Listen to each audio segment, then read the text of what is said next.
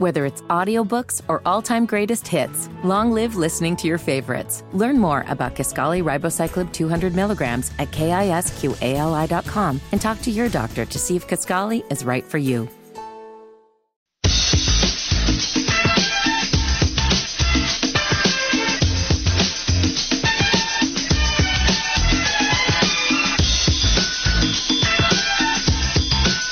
O'clock on Wes and Walker Sports Radio 92.7 WFNZ. A big shout to Jason. Not the same Jason that won tickets yesterday, but a different Jason that won ACC championship tickets. We will, we will be giving out more championship tickets later on in the show. So you still got to keep listening. We will be doing that You know later there's on. more than one Jason in the world, right? I know there's more more than one Jason, but oh. you can imagine maybe a little bit of a coincidence that somebody calls in by the same name and wins tickets each time. It's fair to ask.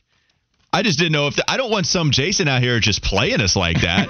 if we have another caller write in or, or actually get these tickets and it's yet again Jason, Yeah. are you going to start questioning it then? No. Three? So Yeah, I would. Do you think there are more Jasons in the world than any other first name? No, but I'm sure it's a lot of them. There's a lot of Jasons out there. It's a lot of them. Yeah, no Jason Jason. Voorhees. Of course. Is that one of your guys too? No, no, I've never seen any of the Friday the 13th. I just said that because I knew you would say that. Well, thank you for setting us. Do we know each other too well Yeah, now? yeah, Uh, it's yeah, happening. We're know. we're not even doing Well, this with show Petty, month in. Smart Alex, and And That's how we roll. That's the Wes and Walker show. And again, there, there's so many different Twitter bios we could put there on what's our Twitter handle again? Wes A N D Walker. Follow us, yo. When we we got to come up with something we're gonna do like for 500, 1,000. We're gonna we're gonna keep cooking on that. Y'all can send in ideas too and tell us what you want to see. If we get to 500, 1,000, 2,000, 5,000, Twitter follow us. Just think of something better than Doug Branson because that guy has no shame and he just puts me in the weirdest costumes and has me do the weirdest things. So as long as we can look, I don't even know if we're going to look cool doing it. Doug did say one time that if we got to like one of these benchmarks, I think 5,000 YouTube subscribers on Yeah. Locked On Hornets, Yeah. that he would dress as grandmama and he would do the whole pearls. Oh, that'd he- be dope. It would be pretty funny. Now he would just do it. My I- son, my son loves the Grandmama commercials. I showed him all of them, and he They're- loves them. Yeah, they're fantastic. So you can text in 704 570 9610 to the Garage Door Guru text line. I did want to read some of these texts before we move on to some other topics planned for the show today and discuss whether there is a path for the Carolina Panthers. Naylor wrote in Carolina Clemson was last week when I was advertising the tickets saying Clemson Carolina this weekend. Yeah. You know, look, I like the text even if I very much so disagree with it. I only call them South Carolina. They're not USC. USC is out in L.A. Yeah, I, that's what I've. I'm Carolina sorry. are the Tar Heels. I'm sorry to Naylor. I'm sorry to Stanford P. I just USC is Southern California Right. and Carolina is Yeah, North Carolina. South Carolina. But it's a great win. I mean, I'm happy for Shane Beamer and company. It's no shade. It's just they just don't have those titles right Yeah. now. That's just not what I can put them to. I also want to go back to the conversation we were having on the big purchases you would make Mm-hmm. if you got a huge contract playing in the NFL, playing in a professional We're doing radio when we get a huge contract. Right. Well, and I know you just got this big, huge amount of money, so I can't wait to see you drive in the neon Lamborghini when you pull up to the building here. Yeah. As soon as that happens now, it's more than me. I, I'm not going to be able to afford that. But when we talk about that, I'm going to be really impressed. Somebody else wrote in, Fitty is going to be Hugh Hefner 2.0 after Oh, getting no the bag. question about it. and I this is what I was trying to launch a little bit um a little bit ago though. Like I do feel like Fitty is definitely a silk robe wearing type of guy. I imagine you buying a silk robe and just wearing it all the time, especially if you were rich. I don't think you'd ever take that thing off. No. Yeah, no. See, here's the thing. We can get really personal here because Sure. silk robes kind of make you feel like you're wearing absolutely nothing, right? Okay, I'm a little scared, but yes, go on. Well, that's how I sleep anyway. So Ah, it would just be, you know, how I sleep for eight hours at night while I'm walking around my mansion. That you know, like th- that'd be my thing. When I, I used to work in construction, I, I I wired you know custom housing. I've seen beautiful houses. That'd be the thing I'd go the most all out on. I would have the most elaborate house of all time. hmm Um, I, I bet you would have the most elaborate house, and I bet you would be wearing a robe in every single one of those rooms. Yeah. Maybe now I'm a little worried you just wouldn't wear anything at all with that kind of money. You would just be And peak, still invite I us don't care. over. Yeah, still invite us over. Just talking to us, hanging out, cooking, Hey, all look, that Wes, stuff. you, you used, used to be in NFL locker rooms. You've been around Right. other naked guys. Just hey, Fiddy is selling it. Yeah. Like he's saying, "Hey, now come on, still yeah. come over." Yeah, we sitting there like, The- Fitty, you gonna put something on, or Yeah, uh, what, are we doing? Oh, what? You're uncomfortable? It doesn't matter to me. He's Yeah. gonna be he's gonna be sitting with his legs like not even crossed, just basically all out there. Hey, my what's up, Captain guys? Morgan stance. Right? Right. yeah. Oh, beautiful day. He's gonna open up the blinds with the light shining Right, in, right. and then he's just gonna. Hey, you guys want to watch some Carolina football? Let's go. I got some combos and some Mountain Dew in the fridge. 704-570-9610. I want you guys to describe what Fitty would be like if Fitty had a billion dollars. 704-570-9610. Now, none of the Carolina Panthers quite are, are making that much money, but we have talked about Derrick Brown. He'll be mm-hmm. making a lot of money when his next contract is there. Same thing with Brian Burns. Not sure exactly how much, but he's going to be paid like a top five edge rusher when it's all said and done. They have founda- uh, foundational players. When you look at Carolina right now, they're still a quarterback away. They still have some weaknesses before you can truly call them playoff contenders as far as going deep into the postseason. Maybe they can win one game because the NFL is crazy like that, but you got to get there first. This team normally would not be talented enough to reach the playoffs, Wes, but this is not a normal ne- uh, year, and this is not a normal NFC South. Coming off of their bye, Carolina has the third easiest remaining schedule in the entire National Football League. So, with them having such an easy schedule, with them playing better, with some signs of life on offense when anybody but Baker Mayfield plays quarterback, would you say that there is a path? Can you see a path, no matter how far it is, for Carolina to actually reach the playoffs this year?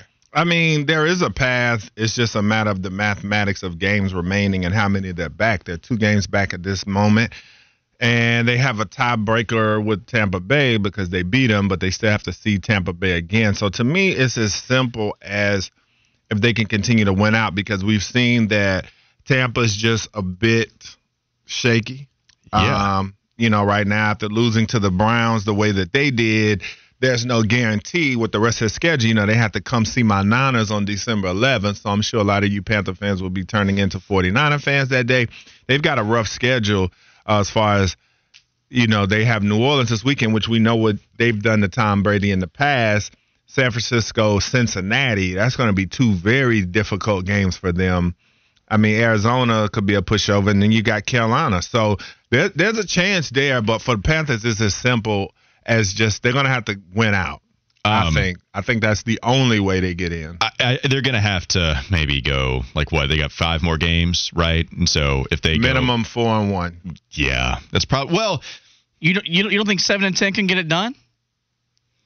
Tampa Bay, I think, has three more wins. Yeah, Tampa. Bay's to get some wins. Well, I mean, here's the thing about Tampa Bay, and Mina Kimes was talking about this on NFL Live, that at some point we have to stop giving Tampa Bay excuses because that has been going down this entire year. And and I was doing it as well. I've been right? doing it, for yeah, sure. because at some point you expect Tampa Bay to The click. Brady effect. But look, and, and I and I was one that was a fan of Byron Leftwich possibly being a head coach. Now they've had a lot of injuries they've been dealing with. At one point at the beginning of the season, they had zero wide receivers. It was Russell Gage as their number one because Godwin was out, because Julio was out, because Mike Evans was out. Offensive line, they lost quite a few dudes. Tom Brady doesn't even look the same, and their running game is non-existent. All that being said, play calling has been way less than ideal, and I just talked about all of those problems Tampa Bay is suffering from. But they're losing still a ton of games. And guys, we have a large sample size. It's not like we can't fairly evaluate Tampa and say, well, they're just not very good, but they're going to figure it out. Man,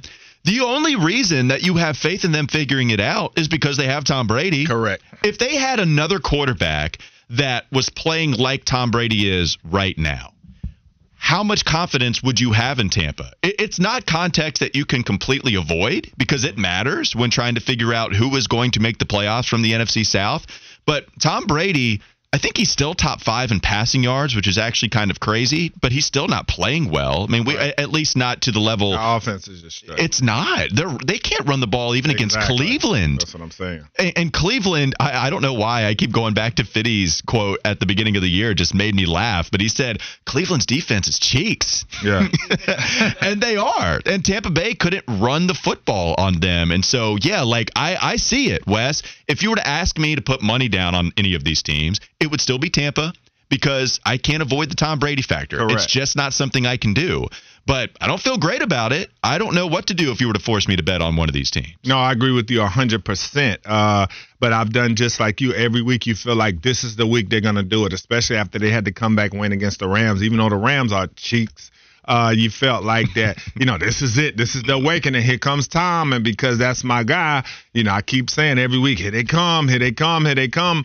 And then, you know, they keep faltering and, uh, you know, they were in control of most of that game against Cleveland and they let it go. They just can't seem to find uh, the right mixture the right components to get wins right now. So I think this division is going to go down to the last at least two weeks. Um, some more text coming into the Garage Door Guru text line 704 570 9610. I asked the listeners to portray and draw a picture of what Fitty would look like as a billionaire. Um, a couple of people have written in on what they would feel like Fitty would be. Somebody said he would be the guy from uh, Boogie Nights walking around lighting firecrackers. So that's somebody. Yeah, I could see you just causing chaos. um, Joe Gibbs said, still womanless, but Ramses would be iced out. What does that even mean, though? What, iced out? Yes. I mean, would you lots just. of jewelry. yeah, you would just get Lots Ramsey of some diamond bling or something. encrusted jewelry. Oh, okay. You would just take care of the stuffed animal. You would just do that a little bit more. I think I'm getting a new one today, by the way, because Willie P texted Oh. me the other day said he has a gift for me and as a surprise. hmm And like back, like back when Ramsey first came out, I pleaded with the folks over at Charlotte FC. I wanted a stuffed Sir Minty, and I think he has it for me. He's supposed to be coming by today to drop it off. Oh, yeah. I want to see it. I want to be here when he drops off Sir Minty. I don't know why I like Sir Minty a lot. But he just, he's hilarious to me. Isn't it because he's the soccer version of the Providence Friar, where he kind of creeps you out to the point where he's just adorable? No, he is not like the Providence Friar, and you stop that right now.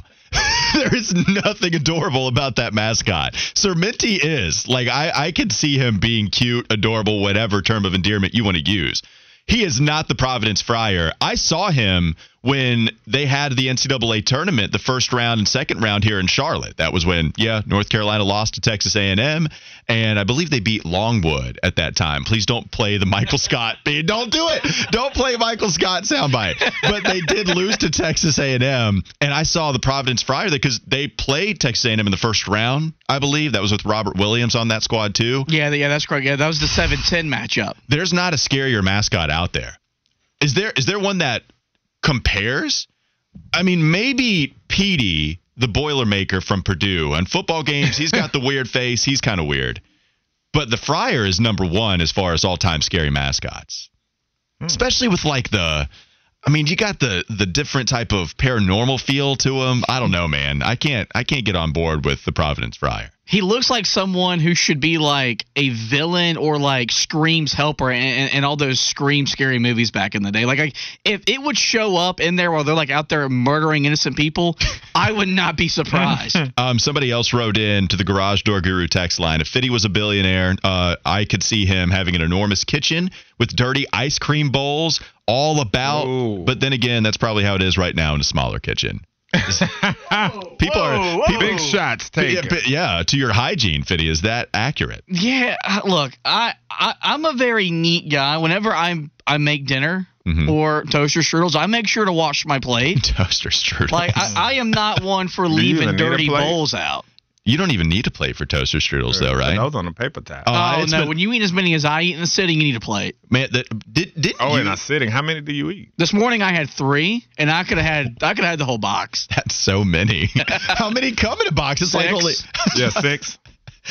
Are are you just piling up on toaster strudel boxes for the week? Do you buy them like people were buying toilet paper rolls during the pandemic? No, I only buy them when they're on sale, and usually Food Lion has them two for four. I go ahead and get me two boxes. I've been going through my Pop Tarts and my cereal bars today I needed uh I I needed to change it up, so I had uh, toaster strudels and, and Coke. Yeah, a couple of people have talked about you being Al Bundy in a silk robe. That's by Hoosier Boy, by the way, who I saw don't know how, Indiana win. how I'm supposed to take that. I don't even know either, but I thought it was funny, and so I read it on the air. Sam by the lake said, "Don't forget about the Demon Deacon."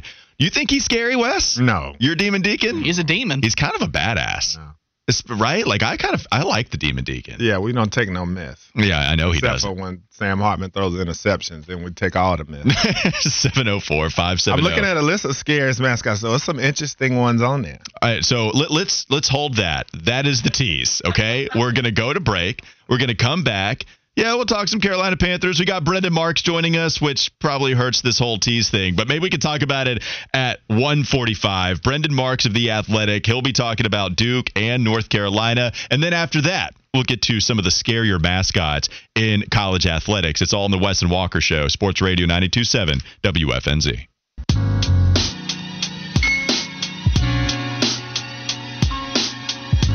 I hope for all of these freshmen, not just you guys, but anybody is, is patient with them because, look, Derek and Derek, they miss the most crucial part of any time of the year for freshmen, and that's the preseason. And they missed Derek over a month and Derek almost three months. And so for them, they've been working hard, and it's going to take them some time. And so for Derek, it's only been a few weeks, and I just love the mindset, how he keeps working. I thought the way he fought on defense in the Purdue game, he took a huge step. And then tonight he did the same thing against Key. And then for him, it's just getting comfortable, you know, developing his offensive game. That's new Duke men's basketball coach Jon Scheyer talking about some of his younger players after their victory last night over Ohio State. You can text in, share your thoughts on the college basketball last night on the Garage Door Guru text line 704 570 9610. The conversation did continue during the break about the scariest mascots in all of college athletics. And so I think that's exactly what we should lead off this segment with as Brendan Marks joins us. He covers North Carolina hmm. and Duke basketball for the Athletic. Brendan, what is the college athletic uh, or college athletics mascot that scares you the most when you're trying to sleep at night? I, I don't think it's close, and it's one that has sort of haunted my nightmares since I was in college, uh, and it's the Providence Friar. That dude is freakish. He is frightening. Um, no, thank you. I want no part of it. No, I, I totally agree. I saw him in the NCAA tournament when it w- they were playing the first couple of rounds here in Charlotte, and he was walking around. I thought he was scary on television, and he is that much more scary in person. I walked away. I went somewhere different. If I was going to the bathroom and he was there, I didn't have to use the bathroom anymore. That's how scary he was. It's Brendan Maybe Marks. you use it on yourself. Yeah, maybe I did. Honestly, I did have to change pants after that. It's Wes and Walker, Sports Radio 927 WFNZ. Uh, Brendan, you are a journalist of the highest integrity. You're a professional, so I'm going to ask you a really thought out, nuanced question to lead us off here. What the hell am I watching on offense when I watch North Carolina basketball? Yeah, no, that is that is a very nuanced question. uh, it, it's it's crazy. It's the same question I asked myself. Uh, it's what I was asking myself for for over the course of three days in Portland. Um, and obviously, yeah, I mean, right now North Carolina's offense is is is just a disaster. I mean, it's uh, just all over the place right now. They don't have any offensive identity, and you know, I think this is the thing that really sort of dawned on me in Portland and has only sort of continued. We obviously saw it against Indiana. Um, I was at Duke last night, but but went back and watched the game this morning, and like we have talked so much about newness with this team, and Brady Manek's gone, and Pete Nance is here, and there's freshmen who have come in, and there's more, you know, a bigger role for for Puff Johnson and D'Marco Dunn, and we talk about all this newness, and the biggest problem with North Carolina right now is the fact that it's quote unquote three best players: Caleb Love, Armando Bacot, and R.J. Davis, guys who, you know, at, at, were as integral as any to North Carolina making the run that it did last spring they are not playing very well right now. Um, all of them have different issues. All of them have, you know, sort of regressed in key areas. And, you know, as a result, you get this sort of herky jerk, disjointed offense. I mean, last night against Indiana, um, North Carolina had 12 fewer possessions, didn't even average one point per possession, shot, you know, worse than, you know, uh, worse than 28% from three, shot, shot under 37% from two pointers. I mean, that's, that's unthinkable, especially for a team that's as experienced as this is. So um, there are a lot of different things that are going wrong with North Carolina, but you put them all together and, and you get the product that you're seeing right now. Well, Brendan, another guy that they add to that mix as far as being one of those veteran leaders is Leaky Black. He goes 30 minutes last night, zero points on the night. And we talked about this yesterday. Just how is Carolina just resigned to the fact that they get whatever they get from Leaky and whatever offensive production they get is just a bonus? Because it just blows my mind how a guy can be at a place for so long and just have such a lack of an offensive game. Yeah, I, I think it's um, sort of because of where he plays on the floor. You know, he's he's a natural sort of kick out corner guy, um, except he he can't sort of hit those shots. And you know, I think people, you know, they look at last night and obviously was not his best performance, but uh, on a percentage basis, he's he's still the guy who has the best three point percentage on the team this season. You know, he's made seven, and uh, R.J. Davis has taken more than double the number of attempts uh, that Leaky has, and he's only made four more threes. So you know, last night was obviously a tough showing, but that that's not his game. You know, I do think the one area where Leaky could be taking uh, or making more of an impact that he's not right now is in terms of moving the ball. I mean, for a number of years now, I've had uh, teams who have you know come up to me in the preseason and the off season, and they've said, "Hey, you know, we think that Leaky Black could potentially be like a point guard at the next level, even though he doesn't shoot, but what he brings as a defender, what he brings as a connector. Um, I've got a pretty good stat here for you guys so far through four seasons, Leaky's first four seasons at North Carolina, he never, not in a single season, had an assist rate below 14.2%. Right now, his assist rate, 5.9, less than half of what his worst uh, assist rate was previously, and that was when he was a sophomore in the 2021 season. So that I think is the area where he really needs to step up. He needs to be a connective tissue if he's not going to be the guy putting the ball in the basket. And right now, with him doing neither, uh, you're basically playing four on five offense, which is impossible at the level North Carolina needs to win it. It's Brendan Marks of The Athletic joining us here on Sports Radio 92.7 WFNZ. You know, Brendan, I also look at Armando Bacot, and he's playing really hard. And you talked about some of the issues that even he's experiencing, being one of those big three players for North Carolina. Does he have a full bill of health right now? I know he's been banged up. He was even banged up in the championship game just last year. Where is he at as far as his health percentage right now? Yeah, he's definitely not healthy. Um, I don't, you know, quite frankly, he, he doesn't look like he's really been fully healthy, you know, since the start of the season. And obviously, you know, he and Hubert Davis would not have been, he wouldn't have been out there at all if he wasn't able to go. Um, but there's a difference between, you know, being being injured and being hurt, and, and you know, especially after uh, the shoulder, it looked like an injury that he suffered against Indiana. Um, he tweaked his ankle uh, against Alabama when they were out in Portland you know, those are obviously impacting him right now. And the result that you see is a guy who's just really far off of his current rate. He's posting the lowest defensive rebounding rate of his career right now, and um, it's not even really close. He's never been outside of the top 150 nationally, even when he was a freshman. And right now, he's he's barely cracking 275. So uh, it just hasn't been there for him. I think some of it is schematic. North Carolina's playing him in less drop coverage, uh, which you know naturally is going to pull him a little further away from the basket if they're asking him to switch. And when they do that, they're they're just sort of taking him out of his natural rebounding position. But yeah, at the same time, you got a guy who's got a bum ankle, he's got a bum shoulder, and oh, let's not forget he's playing 80% of the minutes. He's playing more than 30 minutes a game. You know, North Carolina obviously doesn't have a ton of front court depth. It's it's basically just him and Pete Nance at this point until Jalen Washington gets healthy. Uh, but but you can't play a guy who's not fully healthy that much and expect him to be that effective. I mean, something has to give, and so you know, I don't know if that means you you shut Armando Bacot down for a game or two and try and let him get healthy. I don't know if you you know try and steal some extra rest time while UNC is taking finals and over the the holiday break. Um, but clearly, he is not 100% right now, and until he gets back to playing at that rate, you know, he he really is the garbage man for North Carolina and makes the rest of the offense go. Without him, you know, they're they're not going to be anywhere close to their ceiling. Brendan, we talked about their assist numbers, and last night they had five uh, against 10 turnovers and just the guard play, them having three assists between uh, RJ Davis and uh, Caleb Love. Do you feel like that these guys are just kind of a little bit of the hangover of all of the hype from preseason and coming in just, you know, thinking they're stars when that reputation is not quite earned yet and there's maybe like a sense of entitlement creeping in with this team? I, I would have said so maybe a little bit earlier in the season, but like – look, these guys have lost three games now. You know, they don't have a good win on their resume. And, you know, they have let winnable games against Iowa State and Alabama slip away. they got absolutely punked last night. They're lucky that it was only you know a 12 point deficit. That that could have been a 20 point loss yesterday. So I don't know that it's entitlement so much as like you know we we look at the start of last season and there were similar issues. There were times when the ball got sticky and. You know, I think Pete Nance is still getting integrated. They're still figuring out how to use him best. Obviously, Armando is not fully healthy.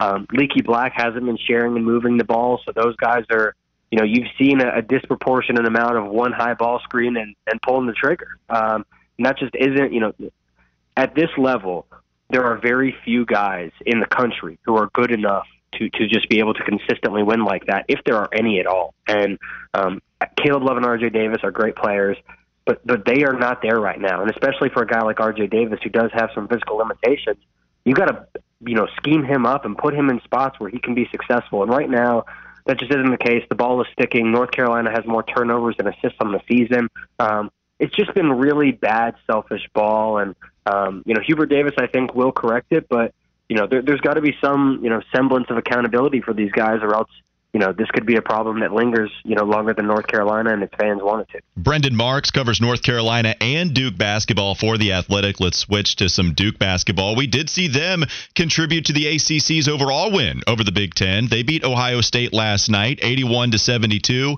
You heard Jon Scheyer just coming into the segment speaking a little bit about his freshman. He's preaching that patience for the young guys. How long do you think it will take, Brendan, for some of those things to come together for them, and how beneficial is it the fact that maybe they can wait a little longer for them to come together and get the win while they're at it. Yeah, well, well, last night was pretty clearly, I think, the best game of Dereck Lively's career, and this was a guy who was the number one overall recruit coming out of high school. But um, you know, KenPom is one of my favorite analytics sites. It, it breaks guys down into you know major contributors, role players, etc. And before last night, they characterized Lively as nearly invisible, um, which I thought was you know a little harsh, but but kind of fair. I mean, he hadn't really done much. Uh, had a you know a career high of five points to then. Um, hadn't finished a basket that wasn't a dunk. Had you know nine dunks or ten dunks going into the game. Hadn't had a single layup. Hadn't had a single jump shot. And last night we finally got to see a little bit more of his offensive game. You can see the chemistry is building. You know, he he's learning how to roll. You know, he was primarily a pick and pop guy in high school.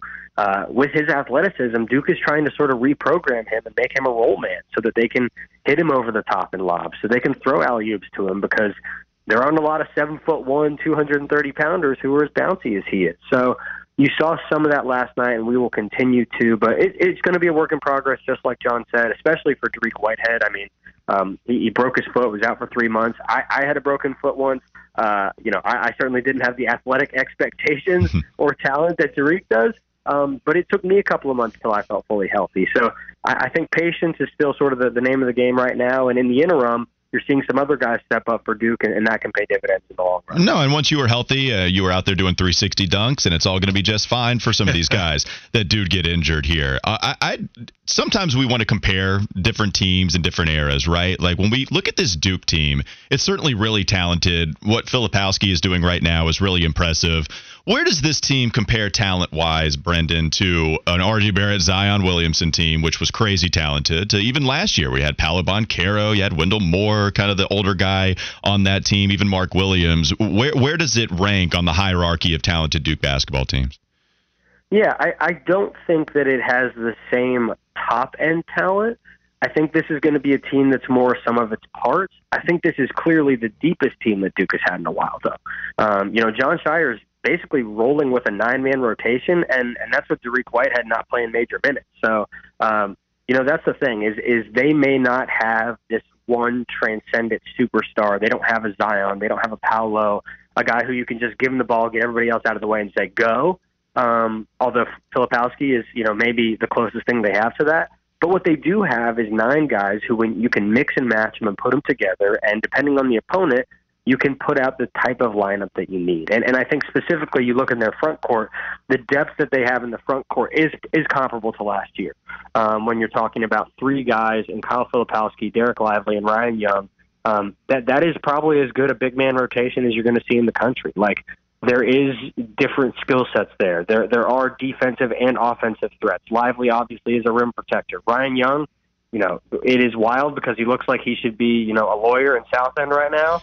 Um, but he he's the fourth best offensive rebounder in the country right now. He, he's grabbing 20% of the available offensive rebounds. He's, he's better than Armando Bacot at that right now. So um, obviously he's doing that. Filipowski, what you know, he's euro stepping as a seven footer. It doesn't make any sense to me. Um, but that that I think is the difference. Is this team may not have you know guys one through three who can compete with the Zion team or the Paolo teams. But what they do have is they have the talent one through nine that can compete and maybe even surpass those teams. And um, in the long run, with injuries, with guys coming and going and hitting walls, uh, I think that's going to be really important in the long run. Brendan, when you talk about Filipowski and the numbers that he's putting up right now, he looks to be the alpha of that team. When you talk about bringing the fire and just bringing some of that leadership on the court, what do you feel like that his ceiling is? Is he going to be a guy that's going to compete for ACC Player of the Year? Will he continue to get better as the season goes along? Yeah, I, I think you know at this point it's hard to say that he's not going to be in the running for ACC Player of the Year. I mean, KenPom has him in its top ten list for for National Player of the Year, and I don't know that he's quite that proficient. And, and especially as Lively and Whitehead become more involved, I don't know that he's going to see you know quite the same usage rate. Um, you know, right now the percentage of shots he's taking, the per- percentage of the possessions that he's taking are you know clearly tops on the team. But but Whitehead even in limited minutes is started starting to take over some of those. Um, but yeah, he's he's only going to continue to get better. And look, we we've seen him get better just over the first nine games of the season. You know, I remember watching Duke in their home opener, and uh, you know, I think it was against Jacksonville, and you know, he's going up for rebounds, and and he's not coming down with them. You know, he was a little bumbly. He was uh, not showing tough hands. wasn't actually coming down with it. And now, you know, both of his rebounding rates are top 175 nationally. So he's really improved in that category, and um, it, it's just going to be continued growth from him. I, I think you know the one area that you would like to see him sort of take a stride in next is he can be a little reckless and, and develop a little bit of tunnel vision going to the basket sometimes. And especially as Duke, you know, like I said, integrates guys like Whitehead, integrates guys like Tyrese Proctor, um, you know, maybe even some other shooters, Jacob Grandis, and get them going a little bit. When he's driving in there, defenses are going to collapse. He's going to have those kick out options. Him being able to hit those is sort of the next evolution of Duke's offense in my eyes. Follow him on Twitter at Brendan R. Ma- uh, Marks. Does an excellent job covering Duke and North Carolina basketball for the Athletic. Brendan, thanks for hopping on, thanks, and I'm sorry for reminding you of the whole Providence Friar thing. No, it's okay. I'm going to go change my pants now, but I appreciate you guys. you me both, buddy. Yeah, we we are the same in that area. That's Brendan Marks talking some ACC college hoops. One victory last night, Duke beating Ohio State in their ranked matchup. North Carolina, not so much. Their third loss in a row, a four overtime loss to Alabama. It all started with the Iowa State loss, and now the third one coming to Indiana, who looks like a awesome basketball team this year. Trayce Jackson Davis was very good. good. Mike Woodson has them boys playing up in Bloomington, so it was really impressive to watch them and what they were able to accomplish against this North Carolina team. We'll go to the second Fitty flash of the day. What you got for us, Fitty? All right, guys, we're going to keep it on the hardwood, but we're going to transition to the association as two guys had monster games last night. The first guy we'll mention is Jayson Tatum. He's dropped 49 and 11 in front of the royal family as the Celtics beat the Miami Heat 134 to 121 last night. And then out west, um, Devin Booker scored 51 points as the Suns routed the Chicago Bulls. It appears right now that those two guys are the leading favorites to be the MVP. Walker, if you had to pick between Tatum or Devin Booker for MVP so far, who would you give it to as we are now into December? I think Jayson Tatum is a better defender. I think the Boston uh, Celtics look better right now as a basketball team. They're 18 and 4 as you mentioned the Phoenix Suns, they're 15 and 6 right now. The Celtics also have a higher point differential. If you look at the opponent's point per game, the Phoenix Suns actually doing a better job team defensively wise. I just think Jayson Tatum is actually a big part of what they do on that end of the floor, more so than what Devin Booker is doing. Both are fantastic. I give my nod to Jayson Tatum at the quarter point of the season. Uh, I am going to go with him as well. I agree with you. He's just been making play after play, making it look easy. You can see the improvements in his game. Boston looks to be uh, on a mission right now, and he is the catalyst of that. He's been playing sensational basketball, so I would go with Tatum as well. All right, so the power rankings, we might have resurrected the quarterback power rankings after Wes said Riley Leonard was number one and Drake Maye was number two enough. yesterday. So we'll see. We're still going to talk about it. Wes is defiant right now, but we're going to talk about it later on. It is not the end of Fire or Fizzle. You can never end Fire or Fizzle. It's coming up next. Sports Radio 927 WFNZ.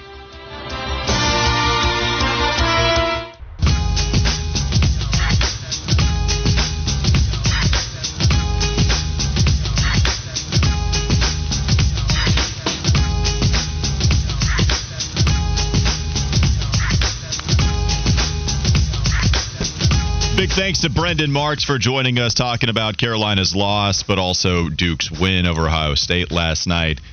Still have some college athletics to discuss, but this time on the football side of things, we will be giving out some tickets a little bit later on, too. We're going to be doing that in the 2 o'clock hour. Don't know if it will be at the end of the first segment or the second segment, so stay tuned because we do have two more ACC championship tickets to give away. It'll be the same number as the text line 704 570 9610. We're not giving them away now, but just so you have an idea, so you can be quick with the dial, just so you can do that later on, that will be the number. But you can text in again on that same number. That's the Garage Door Guru text line 704 570 9610. I didn't realize that our very own Colin Hoggard would be texting in every once in a while with some of the, the show content that we'd bring to the airwaves, but he also had a great picture of who is the main character in the Minions movies. Do you guys know who it is? Who the, the Minions movie, is it Gru? No, Gru is the old guy who makes the minions. But this is him. This is the young Gru right here in this picture, I believe, because the whole billionaire Fitty, he said that it would be Gru, and then the Marlowe militia would be all the minions around Gru. That is Fitty billionaire. Do you like this picture, or do you think it is a little disparaging? I I just feel like the members that are the Marlowe militia, Mhm. Stanford P, Moose, NASCAR Brad, to be compared to minions is just very disrespectful. It's true. So Minions oh, are cool though. People love them. Oh yeah, yeah. I, sometimes I wish I was a minion. Yeah, well, you can be. I, I kind of view you that way. Minion Marlowe, we can definitely call you that. Um, and I know you're a big old fan of Fire Fizzle though as a minion, and we do not have the minion here being Wes. He's too big. The pa- the content is too powerful. That's what we're going to go to right now. Play the fireman. I don't want to hold off any longer. This is a hodgepodge, right? We have a few things that we're throwing in. There's not any overarching theme of the day for fire or fizzle. We just have a few things that we've seen throughout the sports world in the last couple of weeks that we're going to put in here. So, with that being said, we got to talk about this Brian uh, Robinson Big Hat Company. So, Brian Robinson, after the game, that Washington played this past weekend was in the locker room wearing what was just a huge baseball cap. And then he said he was supporting his friend's business that owns a big cat business. And then everybody else started kind of wearing them. You start, I think I saw Scott Van Pelt was wearing one. It was going out there. So, Wes, I'll ask you this Is it fire enough for you to go ahead and get one of those big hats, or is it way too fizzle and you never wear one? Let me see. Um, didn't the Nebraska Cornhuskers mascot wear a hat? I think. I think I- it does. I- I think that's he wears right. Ones like Yeah. the inflatable one or something like that. Okay, so you're talking to a swag lord. You're asking me, would I wear one of those hats? to answer your question quickly, it would be straight. Fizzle, they're trash. take Get them out of here. and. Never You would run. I ever wear something so stupid looking. They they're absolutely ridiculous. I mean, I I love them, and I also I, they can't be a real fashion statement. Like you can't try to floss that. You can go and, and be hilarious wearing That's it. prank Halloween. I mean, that's stuff like but it's he was rocking it though. He was just telling you, yeah, this is yeah, this is my buddy's big hat company, and I'm just gonna wear it. I feel like Fitty, is that something billionaire Fitty would wear, or is that something that's also fizzle to him? Yeah, no, that's that that's straight that's straight fizzle. I would expect nothing less from a member of the Washington Commanders organization. Mm-hmm. from Brian Robinson wearing that. I thought it was hilarious, but it's fizzle according to Wes and even Fitty. Speaking of the Commanders organization, let's go right back there. I think we're going to get another fizzle, but I do want to leave it up to the authority that is Wes Bryant, the Sean Taylor Memorial, one of the better safeties we've ever seen, gone way too soon. Washington, I believe, in a second attempt trying to memorialize Sean Taylor, came out with whatever that was. It looks like a Dick's Sporting Goods mannequin with some Washington Commanders gear on it. Anyways, you know what I feel about it, but this is your segment, Wes. Was that memorial fire or fizzle? Let me see. Sean Taylor was one of my favorite players when he was at Miami. The on-field swag was just nasty. The way he wore his uniform. You get to the Redskins, off to a legendary career, and this is how they repay you with this mannequin that is not even a full mannequin. It looks like a skeleton of one, and for that, it is straight.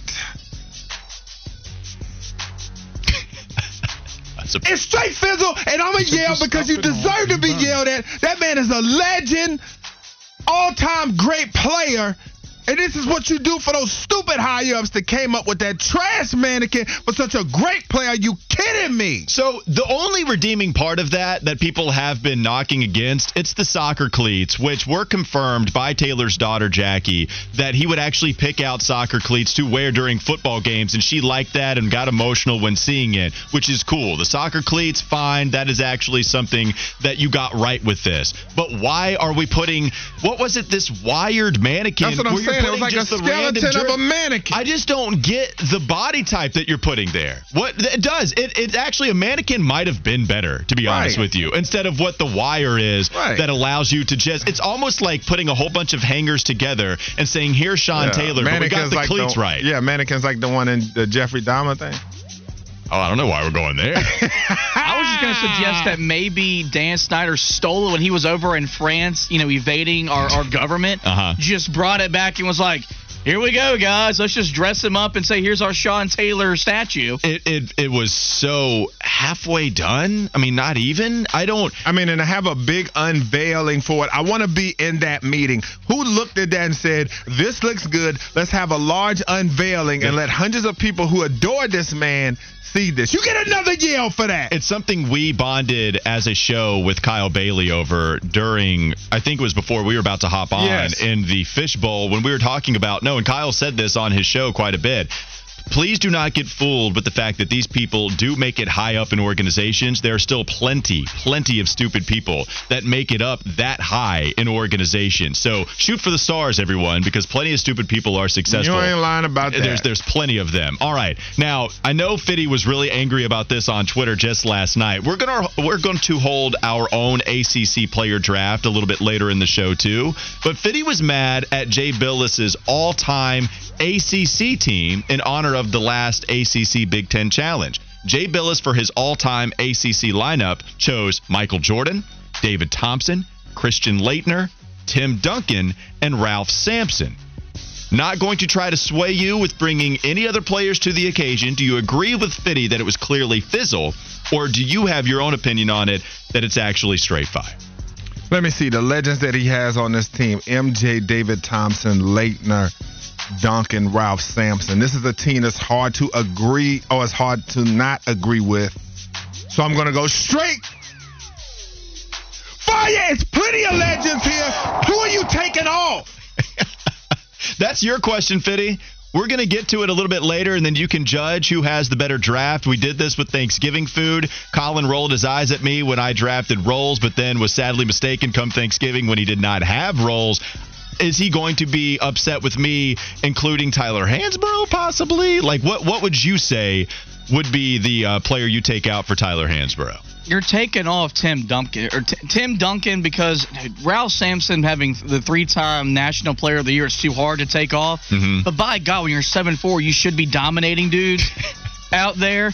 It's really hard though because like you don't have no Len Bias, Mhm. no Phil Ford. These are guys that are the integral part of ACC basketball. I just Hansbrough's a four-time All-American, four-time All-ACC, the conference's all-time leading scorer, won a national championship. What did he not do? Yeah, it's out, it's it's tough to leave Hansborough off, but you are talking about Tim Duncan, who is also amazing at Wake Forest. We'll get to that a little bit later on too. We have plenty more to get to. Just one more hour to go on the Weston Walker Show before we hand it off to Kyle Bailey. He'll be there with you from three to six alongside Smoke Ludwig. But until then, Weston Walker has you on Sports Radio 92.7 WFNZ.